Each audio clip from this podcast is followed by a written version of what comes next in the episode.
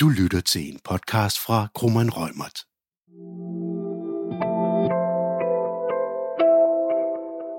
Det her er et afsnit af anden sæson af vores podcastserie om startup og venture, hvor vi dykker ned i den praktiske håndtering af jura i en startup.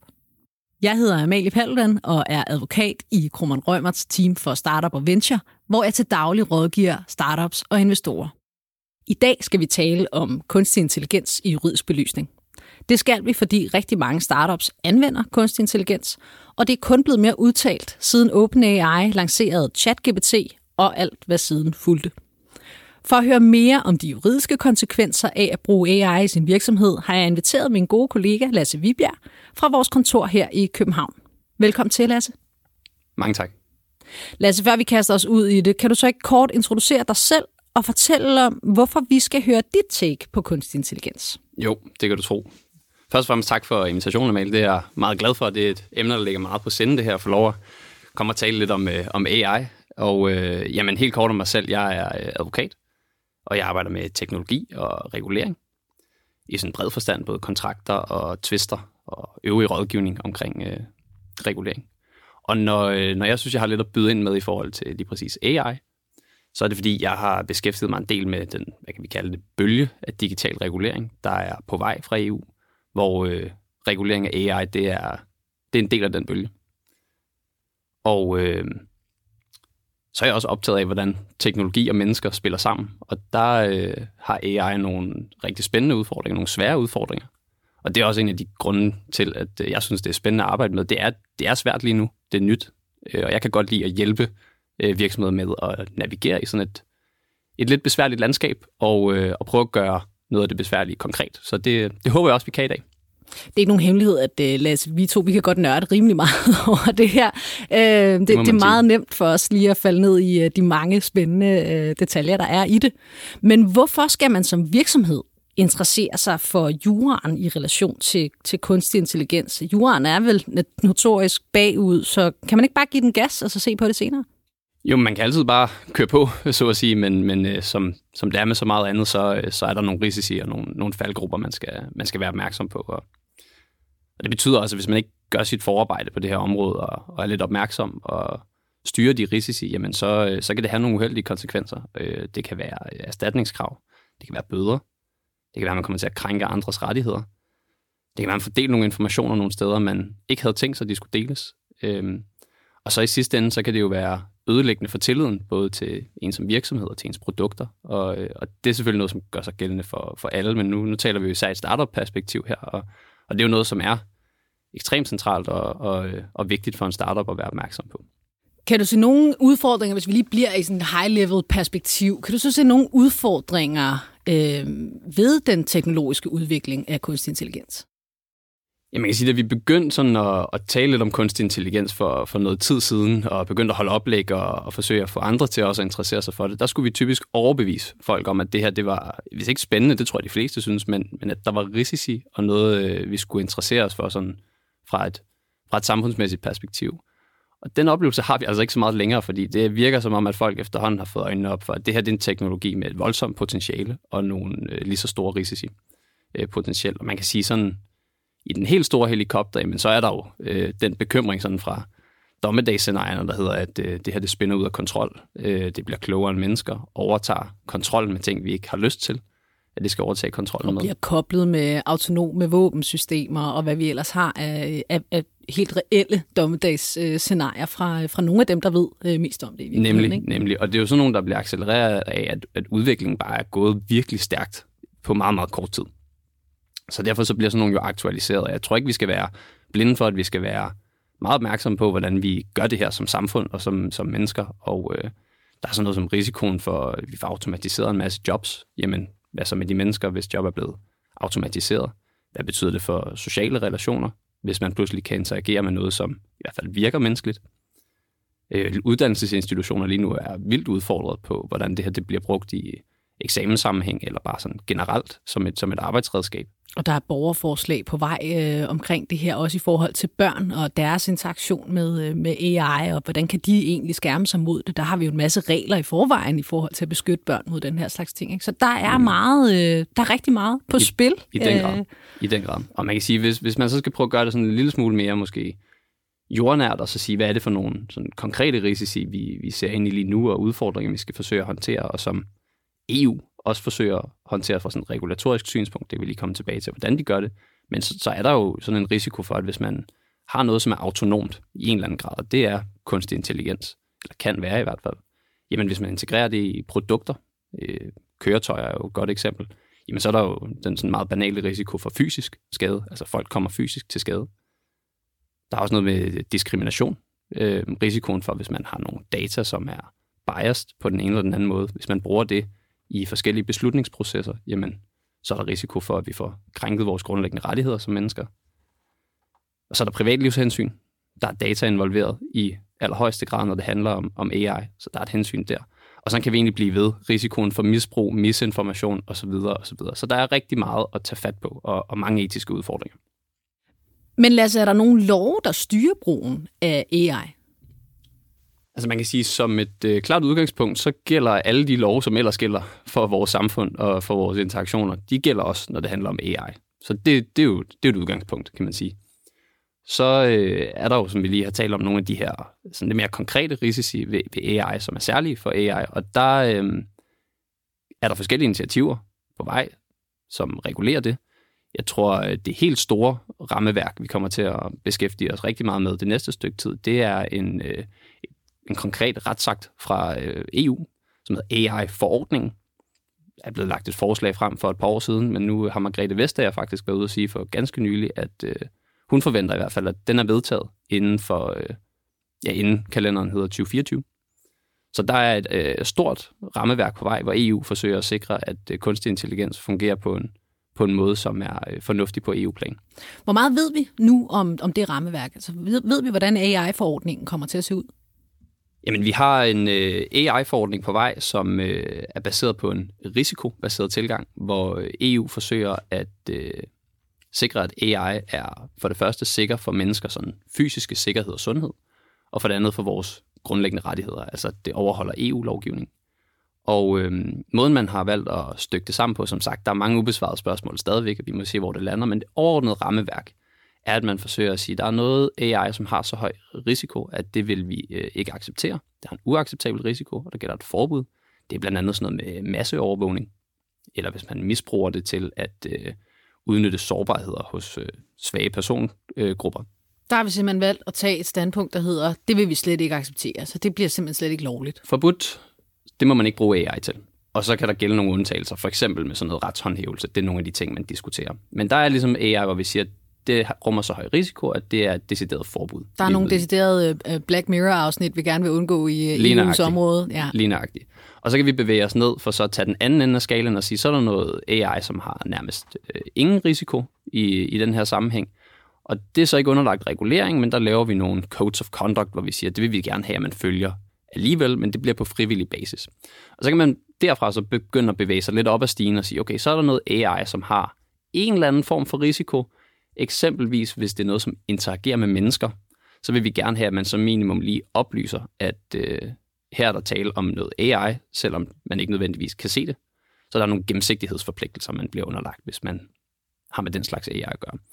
Og så er der den helt store kategori, og den, som nok er den mest interessante, det er det, der hedder højrisiko AI. Og det er grundlæggende to grupper. Det er dels, hvis man integrerer noget AI i nogle produkter, som vi i forvejen på EU-plan har sagt, de er farlige eller rummer en risiko. Det kan være køretøjer, det kan være medicinsk udstyr, den slags. Og så den anden gruppe, det er nogle anvendelser af AI, som rammer ned i øh, områder, hvor der er en særlig risiko for menneskers grundlæggende rettigheder. Et eksempel er, at der er rigtig meget i den offentlige forvaltning, hvor det kan blive relevant, men også hvis man øh, eksempelvis bruger det i ansættelsesprocesser. Og når vi taler om de grundlæggende rettigheder, øh, så skal man øh, forstå det sådan ret juridisk. Ikke? Altså det, det er på forhånd defineret, hvad det er, vi mener, vores grundlæggende rettigheder er. Det er øh, baseret på EU's charter ja. øh, for menneskerettigheder, og, mm. og det er ligesom det, vi tager udgangspunkt i. Så der, hvor vores menneskerettigheder er på spil, Der vil, man, øh, der vil man kunne tale om højrisiko AI. Lige nøjagtigt. Og måden, man så har grebet an på, det er at sige, at det er sådan set ikke forbudt at bruge AI til de formål.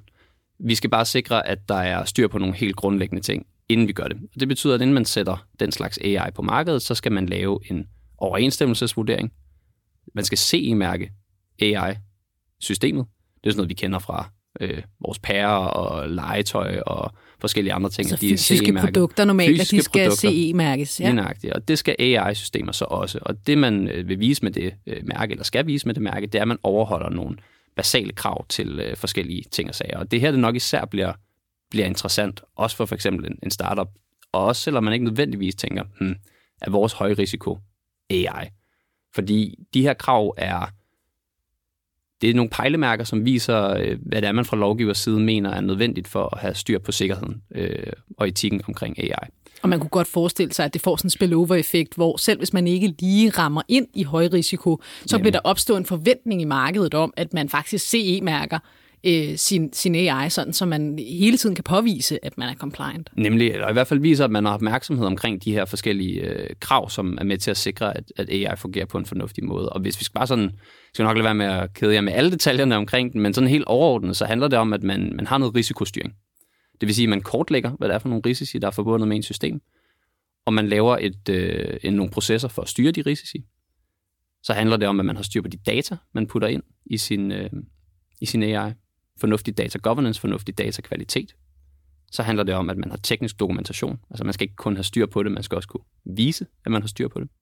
Alle de her ting minder jo en lille smule for nogle af os om øh, det rammeværk, vi kender fra det, der hedder GDPR, altså fra persondata. Og man skal ikke være i tvivl om, at, at der kan godt være en, øh, når nu den er vedtaget, vi ved ikke, hvordan det helt ser ud, men der kan sagtens være øh, ret meget arbejde i det her, mm. på lige fod med, øh, med det, vi egentlig oplevede dengang persondata-regimet blev, blev strammet op øh, i man. 2018. I den grad. Det er der slet ikke nogen tvivl om. Og man kan sige, at EU's øh, formål med det her er øh, ikke at lægge unødige benspænd ud, men man forsøger sådan set at øh, sikre, at vi har et fornuftigt rammeværk, hvor øh, kunstig intelligens fungerer på en, på en øh, troværdig og en, og en bæredygtig måde i EU, og tror på, at hvis man stiller sådan nogle rammer op, så er det sådan set også en enabler for, at teknologien kan, kan fungere, og er den nødvendige tillid øh, omkring det.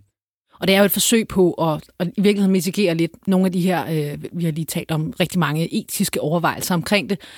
Det her er jo også et forsøg på at, at komme det lidt i møde, ikke? og se på, hvordan kan vi egentlig få lavet øh, AI på en, på en etisk bæredygtig måde, som du også øh, Det må man siger. sige. Det må man sige. Og nogle af kravene er jo også sådan noget som, øh, altså nu kan vi også nævne gennemsigtighed er en anden ting, man skal have styr på. Så man skal kunne forklare, hvad det er, der foregår. Øh, og brugerne, som bruger det, skal have at vide, hvad det her system er for noget, og hvordan det fungerer. Og man kan kun håbe, at lovgiver får rigtig meget vejledning på, hvad der teknisk kan lade sig gøre, sådan, så det også ender med at være noget, vi faktisk kan leve op til.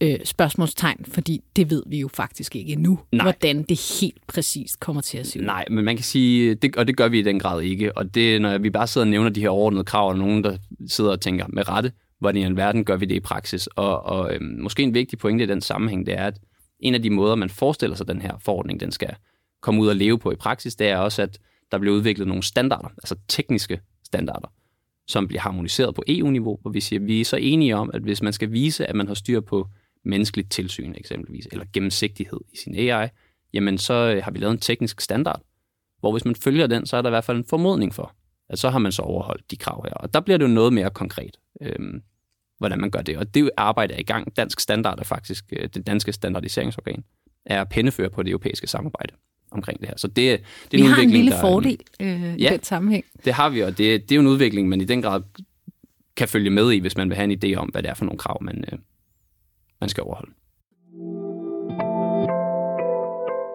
Hvem har så egentlig ansvaret for sådan en kunstig intelligens? Ja, og ansvar er jo sådan et, et bredt begreb, ikke? Øh, Så sådan en rigtig irriterende jurist. Hvad mener du med ansvar?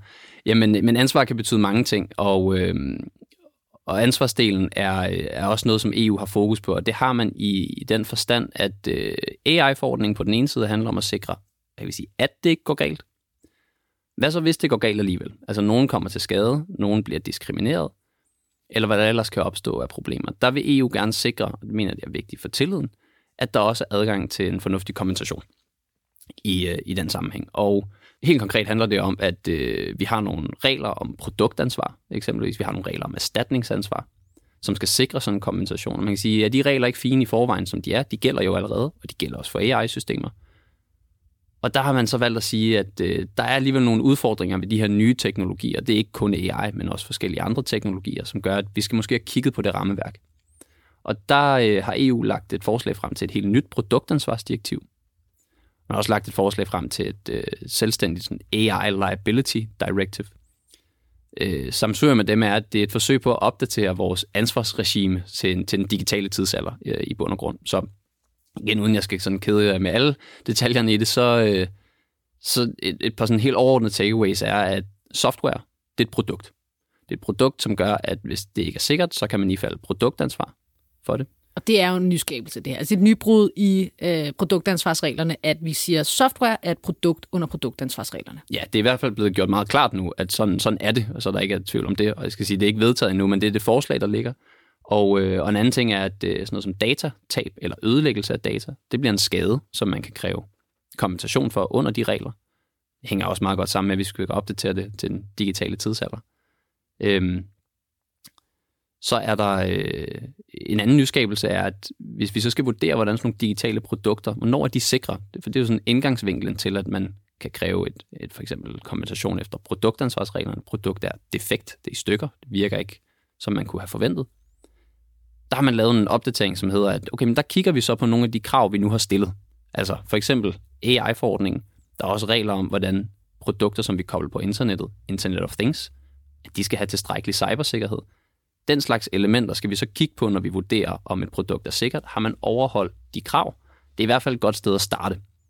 Så der kobler man på en eller anden måde sikkerhedskravene sammen med ansvarsreglerne, og derfor er det også fint at starte med ligesom at... Så da du sagde bølge af regulering, så mente du virkelig bølge. I der den grad, jeg sidder, rigtig meget. Øh, du ved, det kribler, Amalie, for øh, at, at tale os ud af alle mulige tangenter om det her, men det er, fordi der er vildt meget regulering på vej øh, i, i sådan en helt uhørt mængde, som, øh, som gør, at vi kan tale os ud af alle mulige tangenter her. Vi skal prøve at holde det sådan nogenlunde på sporet, men, men det er sådan overordnet det, som, som EU har lagt frem på AI-plan lige nu. Det er en AI-forordning. Vi skal sikre, at det er sikkert.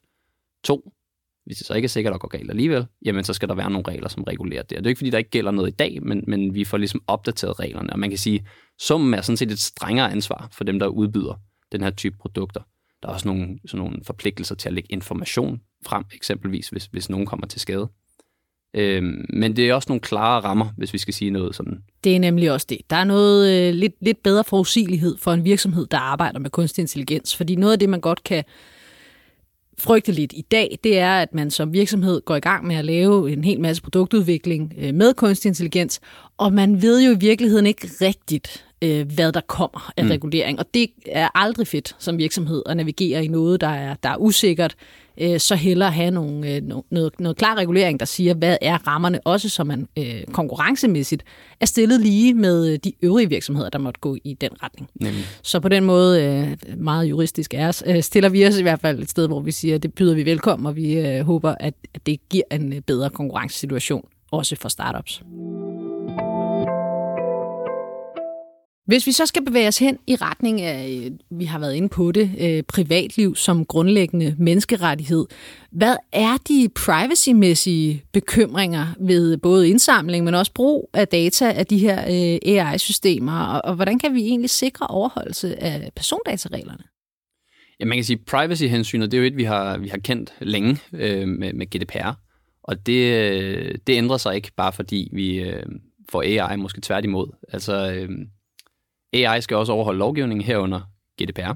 Og en god illustration af, at der er øh, privacy-udfordringer og, og databeskyttelsesproblematikker i det her, det er, at ChatGPT blev midlertidigt i hvert fald lukket ned i Italien, fordi det italienske datatilsyn havde nogle bekymringer, og, og vi har også fået at vide fra det europæiske databeskyttelsesråd, at øh, der er blevet nedsat en taskforce, som er i gang med at undersøge, hvordan ChatGPT øh, virker. Og det illustrerer jo meget godt, at der er persondataproblematikker omkring det slutter jo ikke nødvendigvis med ChatGPT. Altså, det kan jo sagtens være flere forskellige kunstig intelligenser, de Præcis. vælger at kigge nærmere efter. Præcis. Øh, og, og så kan man sige, hvis vi skal brede det sådan en lille smule ud, og så øh, tænke lidt bredere end bare persondata, så øh, er der jo også andre former for følsomme data. Og det, det er jo et tema lige nu, at man, man skal overveje, øh, og man har nogle følsomme data, som ikke nødvendigvis skal være en del af behandlingen øh, i et AI-system. Skal man fodre sin, sin AI med, med følsomme data? Indgår det i træningsdata? Indgår det i outputtet osv.? Så, så, så privacy-hensynet og hensynet til sådan at beskytte sine informationer er jo er noget, som man skal have, have for øje, når man laver sine risikovurderinger omkring AI i, i allerhøjeste grad.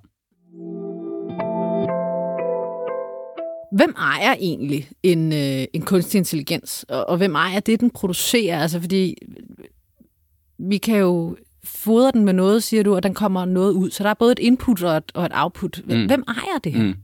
Ja, hele vinklen med de, med de immaterielle rettigheder, som vi, som vi kalder dem. Hvem ejer rettighederne til det, man ikke kan tage og føle på? Jamen, øh, der, der er AI en udfordring for, for hele det system, vi har omkring det, fordi øh, vores immaterielle retlige regler, f.eks. ophavsret, er, er bygget op omkring, at der er en ophavsmand, en, som har lavet en skabende indsats, en kreativ indsats, og som derfor har rettighederne til det produkt, der nogle gange kommer ud af det. Hvis noget er autonomt, jamen, hvordan skal det så fungere i, øh, i praksis? Og øh, udgangspunktet er jo, at som sagt, der kræves en ophavsmand, så har vi brug for at justere hele det rammeværk, og det kigger EU faktisk også på. Der er ikke nogen konkrete forslag. Øh, mit bud er, at det heller ikke vil være de store revolutioner, hvis der kommer justeringer af noget, fordi reglerne kan også godt tage højde for det i en eller anden grad. Har man eksempelvis bearbejdet noget, efter det er kommet ud af AI, jamen, så begynder vi måske at bevæge os hen i retning af noget, hvor man kan have rettigheder til det. Eller har man brugt det som et, som et værktøj, hvor man sådan øh, selv har lagt en skabende indsats, men brugt AI som, som, et, som et redskab i den sammenhæng, så bevæger vi os måske også hen i retning af noget. Øh, men der er mange ubesvarede spørgsmål omkring det, og jeg, jeg tror, at hvis vi skal tænke ejerskab sådan en lille smule bredere, så vil jeg sige, det er jo noget, man så især skal være opmærksom på i sine kontrakter, eksempelvis. For der kan man jo regulere de her ting. Og der er, øh, der er der flere aspekter af AI, som man skal være opmærksom på. Fordi en ting er, hvem ejer øh, måske selve systemet.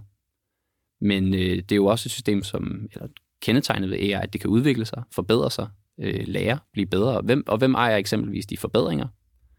Øh, og hvem ejer så outputtet, som vi lige talte om. Ikke? Så der er ligesom flere elementer, man skal være opmærksom på, når man tænker ejerskab der. Og måske især fordi vi mangler øh, en, en regulatorisk stillingtagen til, øh, hvor vi ender øh, i forhold til ejerskab i AI.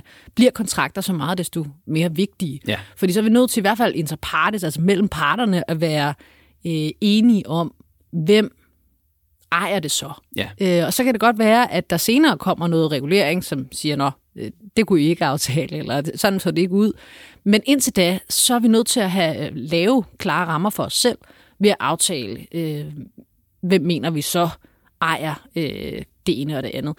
Og lige nu er der jo altså, politiske strømninger i alle retninger. Ikke? Altså, der er jo ligesom dengang software blev underlagt og blev en del af, af ophavsretten, der, der var der jo man kan sige, nærmest en piratbevægelse, mm. open source, øh, der gik ud og sagde, at vi skal slet ikke have nogen beskyttelse, vi skal, vi skal lægge det hele frit. IP mm. er hindrende for innovation. Den bevægelse er der igen nu. Øhm, og det er jo især noget, der måske jeg oplever meget i startup-verdenen. Man har lyst til at sige, men alt hvad generativ AI bringer til bordet. Det er ikke ejet af nogen, det er sådan en fællesmængde, det er noget, vi alle sammen skal have glæde af, for at vi kan have øh, mest mulig innovation. Mm. Øh, ligesådan er der selvfølgelig nogle mennesker, der har postet en masse penge i at udvikle den her generative AI, som måske nok synes, at de har nogle rettigheder i forhold til det, de har udviklet. Og, og, og der er ikke andet at sige end spørgsmålstegn, fordi vi, vi ved det ikke endnu. Lige nøjagtigt. Og det er jo kendetegnende i virkeligheden for det her område, og det er jo noget, der gør det enormt spændende, men også enormt frustrerende, at der er bare flere spørgsmål, end der er svar lige nu.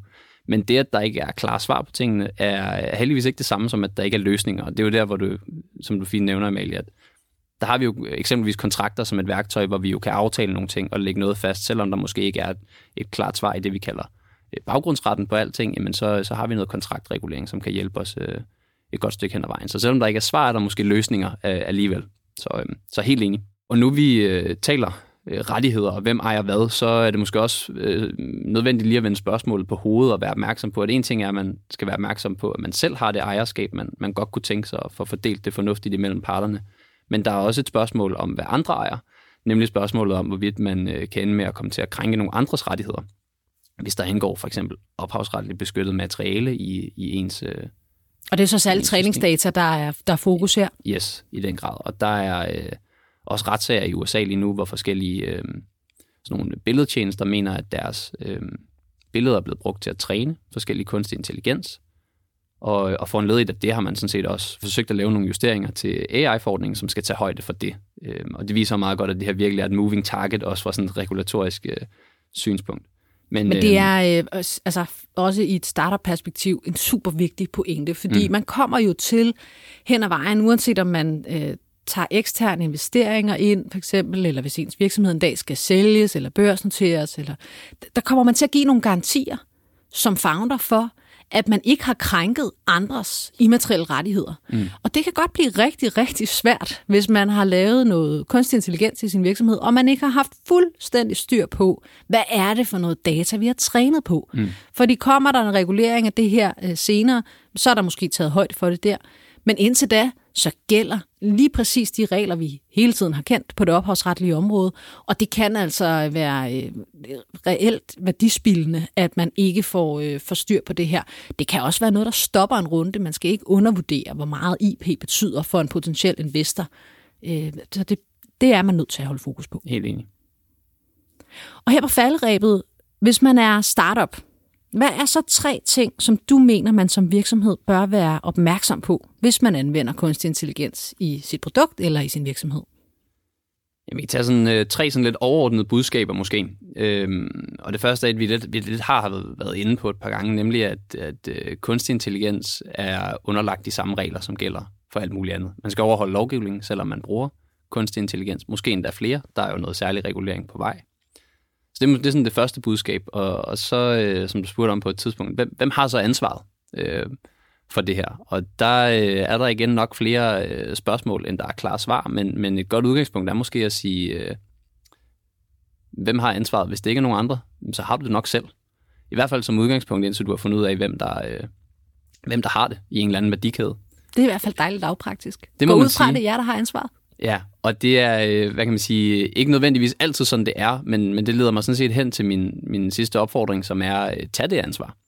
Fordi så kan det godt være, at det ender med at skulle fordeles imellem parterne på en eller anden fornuftig måde, og noget kan man selv styre i en værdikæde, og andet skal man have nogle andre til at hjælpe en med. Men, men tillid og gennemsigtighed og, og dataetik, det er, det er sådan set et øh, konkurrenceparameter øh, i den her sammenhæng. Og, og en ting er, at regulering skubber i den retning, men det gør forventningerne fra ens kunder, øh, samarbejdspartnere, øh, måske også.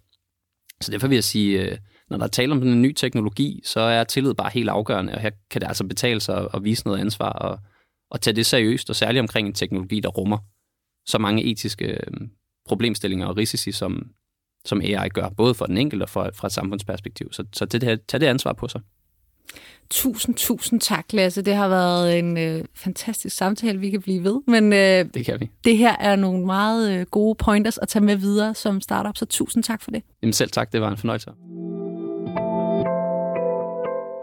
Husk, at der er flere og kommer flere podcasts i denne her serie, og at du også kan finde nyttig viden om warrants, investeringer og andre startup-emner på vores hjemmeside krummerrømert.com. Vi høres ved. Du har lyttet til en podcast fra Krummeren Rømert. Podcasten er udtryk for vores specialisters opfattelse af retsstillingen på nuværende tidspunkt. Vær opmærksom på, at retsstillingen godt kan udvikle sig løbende i takt med, at der kommer ny praksis på området. Hvis du ønsker at vide mere om emnet, så kan du tilmelde dig vores nyhedsbreve eller finde mere indhold på vores lønningscenter på grummanrøgmer.com. Du er også velkommen til at kontakte vores specialister.